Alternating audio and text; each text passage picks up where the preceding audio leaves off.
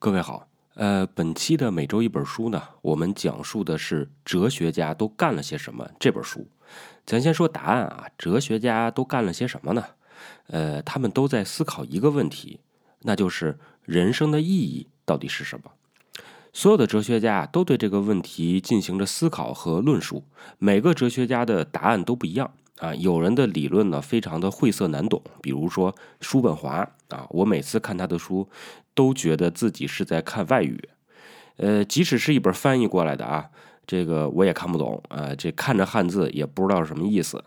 当然了，也有一些哲学家的著作呢是浅显易懂的啊，咱现在呢管这种书叫鸡汤啊。其实鸡汤在某种程度上也是在思考人生的意义到底是什么，只不过它的表现手法比较肤浅，比较煽情而已。我个人啊特别喜欢加缪的一个论断。啊，人生的意义到底是什么？他是这样说的啊，他说真正严肃的哲学问题啊，只有一个，那就是自杀啊。这是什么意思呢？意思就是说，如果我问你，你为什么还没有自杀？你的回答呀，就是人生的意义，就这么简单，对吧？呃，我们现在啊，大家现在就想一下，为什么到目前为止你还没有自杀？然后。在老陈是个说书人这个订阅号的评论区里边留言啊，让我们一起思考一下人生的意义到底是什么。然后呢，我会在结尾告诉大家为什么我还没有自杀。好，呃，我们来说这本书。这本书的作者呀叫林新浩啊，是一个中国人啊，我也不知道这哥们儿到底是干什么的啊，因为这也不重要，是吧？叫大隐于世嘛啊，不用关心他是干什么的。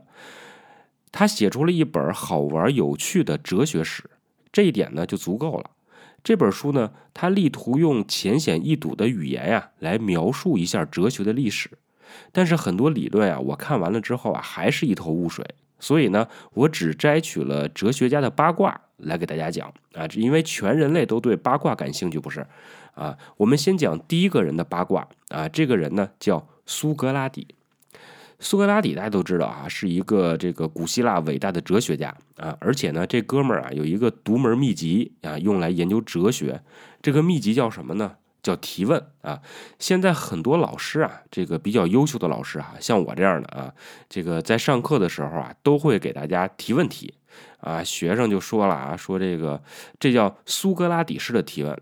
啊，就比如说我向学生们提了一个问题啊，然后学生们觉得，哎呦，这问题很牛逼啊，很牛逼，然后他们就说，陈老师，您这个问题啊，就是苏格拉底式的提问啊，我听了之后也觉得自己挺牛，是吧？啊，觉得自己跟这个哲学的先贤们啊相提并论了。可是事实上啊，苏格拉底的提问啊，有时候啊特别招人烦啊，在那个时代，最后啊，这苏格拉底啊，就因为总是瞎提问题，被判了死刑。啊，这个有有很多人都说了，说苏格拉底啊是被这个贵族啊破坏而死的啊，其实真不是。当时啊，苏格拉底啊是被雅典的审判团陪审团啊陪审团判处的死刑。这个陪审团啊，跟美国现在的陪审团一样，都是这个老百姓啊平头百姓布衣组成的啊。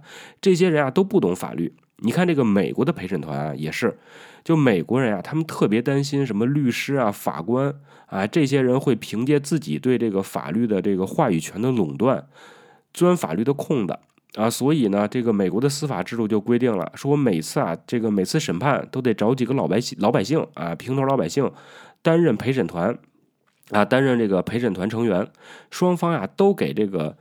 陪审团表演，呃，就是控方和这个辩方都要给陪审团表演啊，最后看谁能够说服陪审团。陪审团的人呀都不懂法律啊，而且啊很多人都是这个乌合之众啊，这社会底层啊，就是有的人没准前一天晚上还在这个酒吧里喝啤酒看脱衣舞呢啊，第二天呢就堂而皇之的坐在了这个陪审团的位置上啊，这是陪审团制度。当时的雅典啊也是这样。啊，这个陪审团啊，都是普通老百姓组成的啊。最后，这个在苏格拉底的这个这个这个案例上啊，最后五百人的陪审团有三百六十人同意判处苏格拉底死刑。就你看，苏格拉底其实是一个特别遭人恨的人。那他为什么遭人恨呢？因为苏格拉底啊，总是提问啊，总是质疑。你要是不回答吧，苏格拉底又说你无知啊！你看你这活了一辈子是吧？一点这个这个求知的这个渴望都没有啊！你无知，您要是回答了呀，他就抓住你回答的一个漏洞啊，就就就鞭笞你，就说你啊，说你怎么这么笨呢？啊，这个问题就这漏洞太多啊。比如说啊，他问一个卖鱼的啊，他说卖鱼的大哥啊，你跟我说说什么是正义啊？这卖鱼的想了半天就说了，说正义就是公平的交易啊。啊，没有人影响我做生意啊！苏格拉底又说：“那公平的交易，这个只是正义的一部分呀，对吧？不卖鱼的人啊，不经商的人，在他们眼中，正义是怎么回事呢？反正就这么一直问问来问去啊，最后这卖鱼大哥的这个鱼啊，全都臭了，还没问完呢，还没回答清楚呢。你说这卖鱼的能不烦他吗？啊，这卖鱼的最后都被他逼得崩溃了啊！这苏格拉底的母亲啊，是一个助产士啊，就是帮人生孩子的。苏格拉底。”这个自己就说了，说我母亲是一个助产士啊，我呢就要做一个思想的助产士。可是您考虑过孕妇的感受吗？是吧？您是一思想的助产士，您也得考虑孕孕妇的感受吧？孕妇生孩子是吧？都希望自己哭嚓一下就生完了，是吧？您倒好，站在旁边没完没了的聊啊，在那磨蹭，这一般人都受不了啊。那么苏格拉底这么这个招人讨厌啊，最后呢还是被这个。老百姓判决的死刑，那他为什么还是一个伟大的哲学家呢？啊，因为就是苏格拉底这种招人恨的提问方式啊，奠定了哲学的思想的基础。这个基础叫什么呢？就叫质疑和理性啊。苏格拉底啊有一句名言啊，说我所知道的只有一件事情，那就是我什么也不知道啊。这个后来有人简化啊，说苏格拉底的这个名言呢，叫我唯一所知道的正是我的无知啊，反正都是一个意思。所以啊，这个苏格拉底啊，他满大街的找人辩论，其实啊，他是希望去探索知识，去探索新知啊。他呢是一个谦虚的表现。不过这孙子的表达方式啊，就让人讨厌啊。你看不出来他是谦虚的啊，你觉得他是在炫耀自己的才华啊。好，我们再来总结一下啊，苏格拉底对哲学最大的贡献啊，就是开创了质疑的精神，这是哲学存在的基础，也是理性思考的标尺和开端。理性思考的火种啊，后来就传到了笛卡尔手中，情况大变。怎么大变呢？啊，这不是那个大变啊，就变了啊。笛卡尔啊，雄心勃勃啊，他觉得呀，不光要质疑现在的知识啊，他认为啊，打有了人类那天起，所有的知识啊，都他妈的得给我重新审视一遍。这是笛卡尔的伟大的理想啊。咱们先来说笛卡尔的八卦吧。笛卡尔啊，从小啊体弱多病啊，他妈呢就是因为得了肺痨死的。所以呢，这笛卡尔啊，可能是基因的原因哈，生下来之后就咳嗽不止。你看别的小孩生下来都大哭不止啊，他生下来是咳嗽不止。接生的这大夫啊，看了一眼就说：“说这孩子呀是要死的啊，都不是将来要死的，是马上就会死的。”结果呢，这笛卡尔啊，还就真活下来了啊，活是活下来了。但是他的身体啊，一直都不好啊，还是咳嗽啊，什么时候都咳嗽。后来呢，这笛卡尔上学啊，老师呢看他挺可怜的，是吧？这个每天早上起来，是吧？人家别的小朋友都在那升国旗、唱国歌呢，啊，他在那咳嗽不止啊。当然没有升国旗、唱国歌了，这是我编的。就是这个那时候学生每天早上得有一个宗教仪式啊。这老师呢就觉得这个笛卡尔挺可怜的，那就说你这样吧，你身体不好，以后呢你就可以不用参加这个宗教仪式了啊。您每天可以睡到自然醒再来上课。所以打那之后啊，笛卡尔啊。就落起毛病，就是每天啊都赖床，就是必须得睡到自然醒才能开始一天的工作。有时候呢睡醒了呀，他也不起床干活啊，也不学习，就躺在床上思考哲学问题啊，就思考哲学问题。笛卡尔这个人呢，后来啊就名声这个远播啊，就变成了一个这个非常有名的人。然后呢，他本人呢又很有魅力，长得也很帅啊，大家可以看下他的照片啊，长得很帅，无数女性为他倾倒。那后来呢？这个瑞典的女王啊，非常赏识笛卡尔的才华啊，然后呢，他就邀请笛卡尔啊做自己的家庭老师啊，家教。这笛卡尔啊，就一开始是百般的推脱，说说那女王殿下，我这身体不好，是吧？这个您是一女王，又在瑞典，这笛卡尔是一法国人，这离得挺远的，是吧？我这万一要客死异乡怎么办呢？这女王不答应，说我一定啊是以最高的规格呀。来接待您啊，请您做我的这个家庭教师。后来这女王啊，特意还派了一艘军舰啊，去法国接笛卡尔。笛卡尔老师一看这盛情难却呀，啊，要不就去了呗。这女王万一长得漂亮是吧？我去了也能赏心悦目一下啊。后来呢，他就坐这军舰就去了。去了之后就后悔了，怎么就后悔了呢？这瑞典啊，就我不知道大家去过没去过，我是去过啊。这个虽然城市很漂亮、很干净、很美，但是冷啊。这个大家可以看一下，这个瑞典的这个纬度啊，比咱中国东北还要靠北啊，就基本上跟西伯利亚是在一个同一个纬度上，中年苦寒，而且在那个时候啊，更是中年苦寒。当时这瑞典女王啊。这个见到笛卡尔就跟他说了，说以后你给我上课啊，这个得早点上啊，我这一天政务繁忙啊，你每天早上五点起床给我上课。这笛卡尔一听这就受不了了，这平常我都是睡到自然醒的，您这每天五点让我起来给您上课啊，是吧？这起的比鸡还早，是吧？啊，这个受不了啊，但是没办法啊，既来之则安之，所以呢，笛卡尔呢就在这儿坚持给这个瑞典女王上课。啊，笛卡尔自己在这个传记里边就说了，说瑞典这个鬼地方啊，血液跟河流一样都会冻成冰的。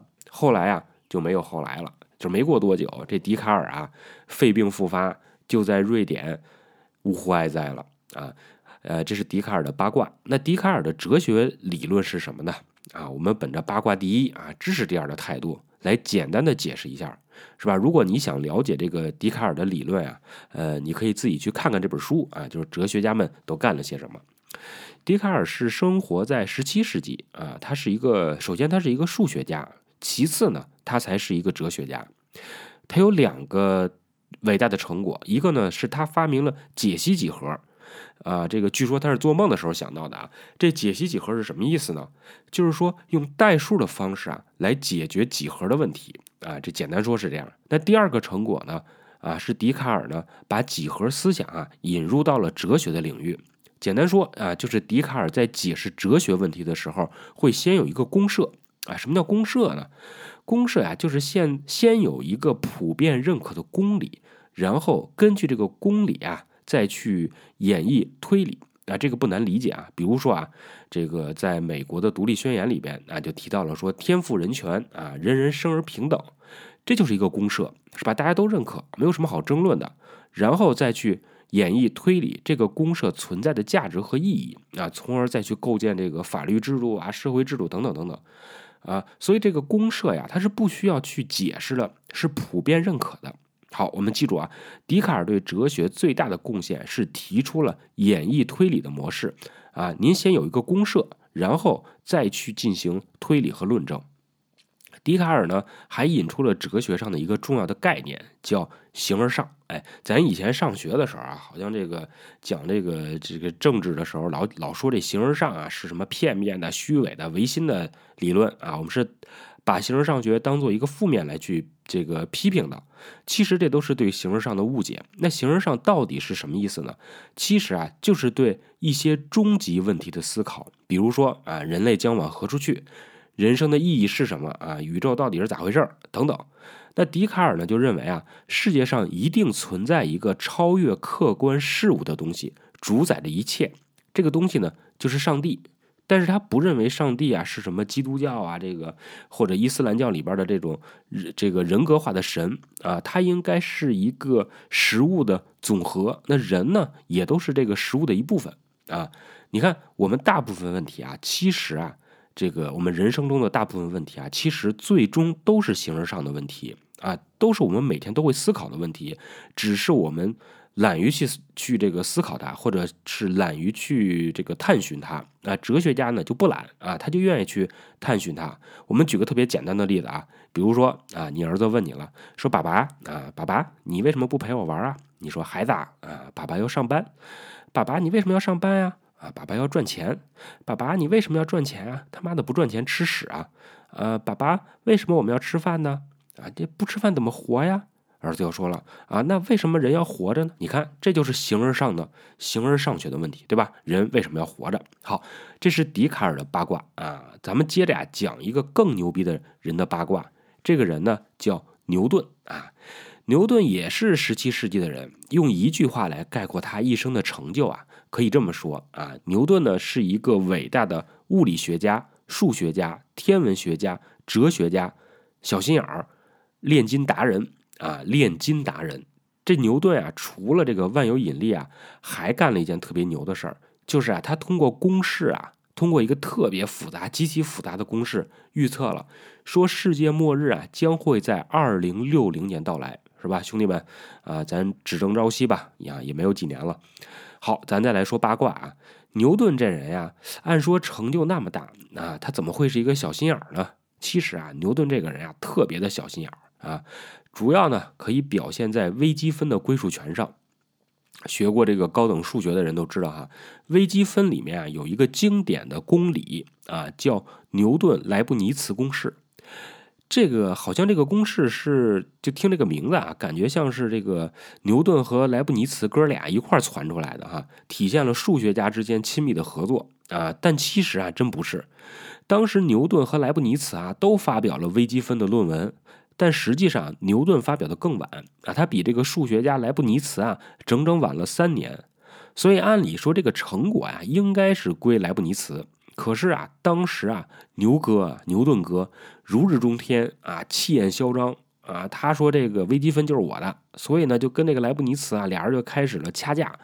互相掐，牛哥就说了：“说你莱莱布尼茨啊，曾经偷看过我的这个论文的素材，所以你才写出了这个微积分理论啊。”然后莱布尼茨也说了：“说那牛顿，你你背着我还勾搭我老婆呢，是吧？让我无心工作啊。”反正俩人争来争去，最后啊，这莱布尼茨啊向英国皇家学会申诉啊。当时申诉的时候是一把鼻涕一把眼泪啊。这个英国皇家协会啊。皇家学会啊是非常公正的啊，最后呢就裁决了，说牛顿是微积分的发明者，莱布尼茨你是个大骗子。为什么会这么判决啊？因为当时英国皇家学会的会长是牛顿，是吧？讲完了啊，这就是牛顿小心眼的故事。牛顿的小心眼啊，还体现在跟另外一位科学家啊胡克的争端上。这个细节啊我就不说了，就是反正俩人啊也是为了一点学术上的事儿争执不休，最后啊。牛顿当了这个皇家学会的会长啊，就是他本来啊是打算把胡克的手稿啊、文章啊什么全都付之一炬，后来就被人家给拦住了啊，所以才作罢。所以你看啊，伟大的人呀和人渣呀其实并不矛盾啊，很多人都有伟大的成就，但也不妨碍他成为一个人渣，是吧？比如说史蒂夫·乔布斯啊。关于牛顿的八卦呀，还有一个就是炼金术。啊，你说牛哥是一个这个这么伟大的科学家，是吧？怎么就变成了一个炼金达人呢？啊，好像很奇怪哈。呃，其实啊也不奇怪，啊也不奇怪，因为当时啊这个化学啊，化学这门学科和炼金术啊还没有分开。啊，所以牛顿啊，他其实是在研究化学，顺便啊尝试一下炼金啊，当然也没炼出来，是吧？这个一点都不奇怪。你看，咱总说中国发明了火药啊，这好像是中国的科技成果很牛啊，多牛逼一事儿啊！其实啊，火药啊也是中国的道士在炼丹的时候偶然发现的啊。最后啊，还有一个牛顿的小八卦啊，就是咱从小就学过啊，说牛顿是被这个苹果。砸了之后才发现万有引力的，其实啊也不是啊。现在很多资料显示啊，牛顿只是跟他的这个同事啊说过，说看见这个苹果呀从树上掉下来，由此呢他想到了万有引力啊。那牛顿被苹果砸这事是怎么传出来的呢？啊，是这个文艺复兴时期啊，这个启蒙运动的时候啊，有一个大嘴巴学者，他四处宣扬这事儿啊。这个学者的名字呀叫伏尔泰。好，这个牛顿的八卦咱讲完了啊。其实这本哲学家都干了些什么的书啊，他写的非常丰富啊，很多故事和理论。但是限于篇幅和时间呀，我也没法一一介绍，是吧？我就摘取几个有意思的故事给大家分享一下。好，那最后呢，我再来讲一个哲学家的八卦啊。这个人呢叫罗素。我们说回来，牛顿对对哲学的贡献是什么呢？简单说呀，是机械论。什么意思呢？用一句话来描述啊，那就是说世界上的一切啊都是机械的啊，无论是社会学、脑科学、人类学啊、生物学等等等等，都可以用机械论来解释。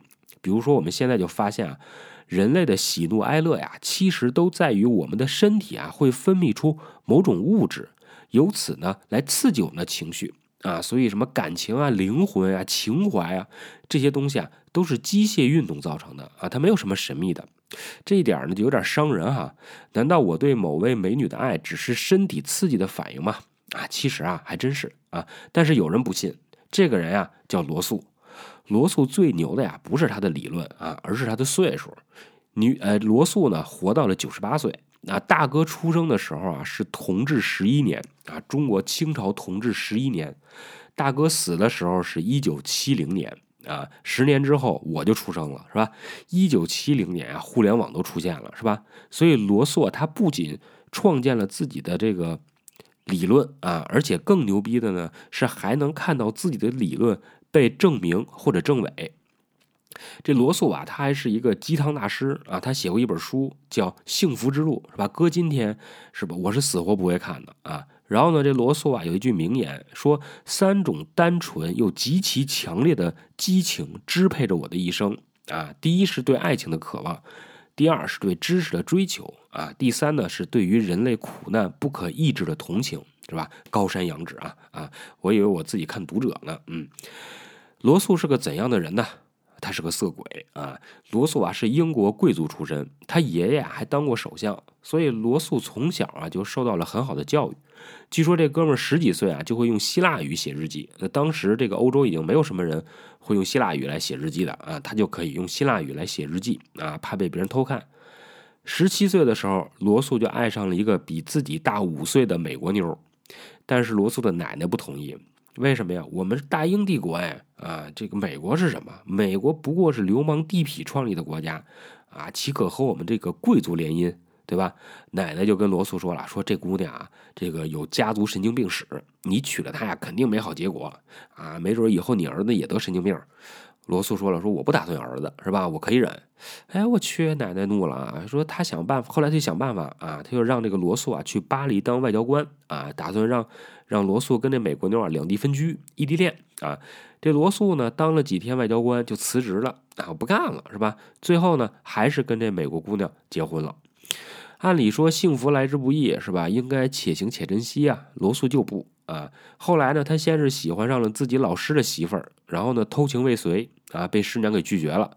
然后呢，他又爱上了自己哥们儿的老婆啊，每天疯狂给这姑娘写信啊，有时候隔一个小时就写一封，是吧？赶上发微信了。后来这姑娘还真跟罗素好上了，俩人经常在这个罗素这个老师的媳妇儿家里偷偷约会。就是你，咱不说了吗？这罗素爱上了自己这个老师的媳妇儿啊，被他师娘给拒绝了。后来这罗素呢，等于是带着他的那女朋友，在师娘家里边偷偷的这个约会啊，出轨是吧？你看这这西方社会确实很丰富多彩是吧？罗素四十二岁的时候啊，就去美国浪张去啊，在美国呢，他又爱上了一个二十八岁的女大学生啊，俩人呢还订了婚。后来罗素啊就把这姑娘带回了英国。啊，这姑娘就说了，说你看我在英国无亲，这个无依无靠的是吧？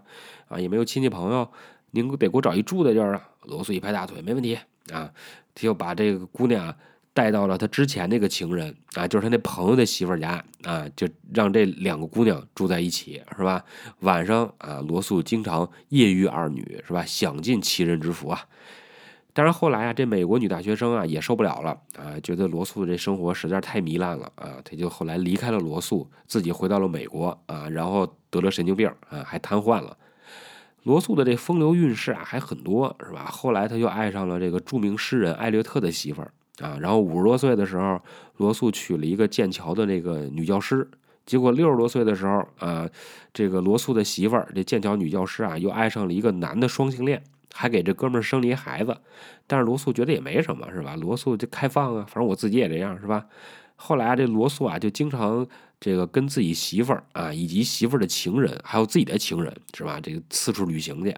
据说有一次啊，有个记者偶遇罗素，这个和自己的老婆还带着孩子这个旅行啊，然后就问罗素了啊，说老师，这个这是您的孩子呀，这么可爱啊？罗素特别不耐烦啊，说这不是我孩子，是吧？这是我老婆的孩子。后来啊，这罗素啊还换过几任媳妇儿，这双方啊都这个不少出轨啊，所以呢也算是这个奇葩的夫妻了。再后来呢，罗素啊就告别了哲学啊，专心泡妞了。当时有人就问啊，说这个罗素老师，你你为什么不研究哲学了？罗素就说了，说我他妈更喜欢性交啊，我觉得性交更有意思。罗素的理论呢，咱也捎带着说一句吧，啊，叫逻辑实证主义，这个比较复杂啊，我们就讲一个罗素提出来的悖论啊，他提出了一个悖论，叫什么呢？叫理发师悖论。什么意思呢？就是说，在一个小镇上啊，有一个唯一的理发师，他理发有一个自己的规则，这个规则呢，就是只给不给自己理发的人理发。那我再说一遍啊，他理发有一个规则，就是只给那些。不给自己理发的人理发好，那么这个悖论就是，那么这个理发师该不该给自己理发呢？啊，大家可以去这个揣摩一下这个理发师悖论的含义。好，这就是我想跟大家分享的几位哲学家的故事。其实这本书啊，哲学家们都干了些什么？很厚啊，四五百页，故事呢也很丰富，但是限于时间啊，我只能摘取一部分跟大家来聊啊，所以呢，我还是建议大家啊，有时间去看看原著的文本啊，也避免避免这个断章取义。我在这儿呢，也就是一个抛个砖啊。好了，如果你觉得这个清单加语音的形式啊还有点意思，请不吝转发此文。另外呢，请记得开头咱们提到的那个问题啊，你为什么还没自杀？把理由写在留言区，我们一起啊来思考一下人生的意义。下周呢，我会给大家解读《深度工作》这本书，欢迎你继续关注。好，再见。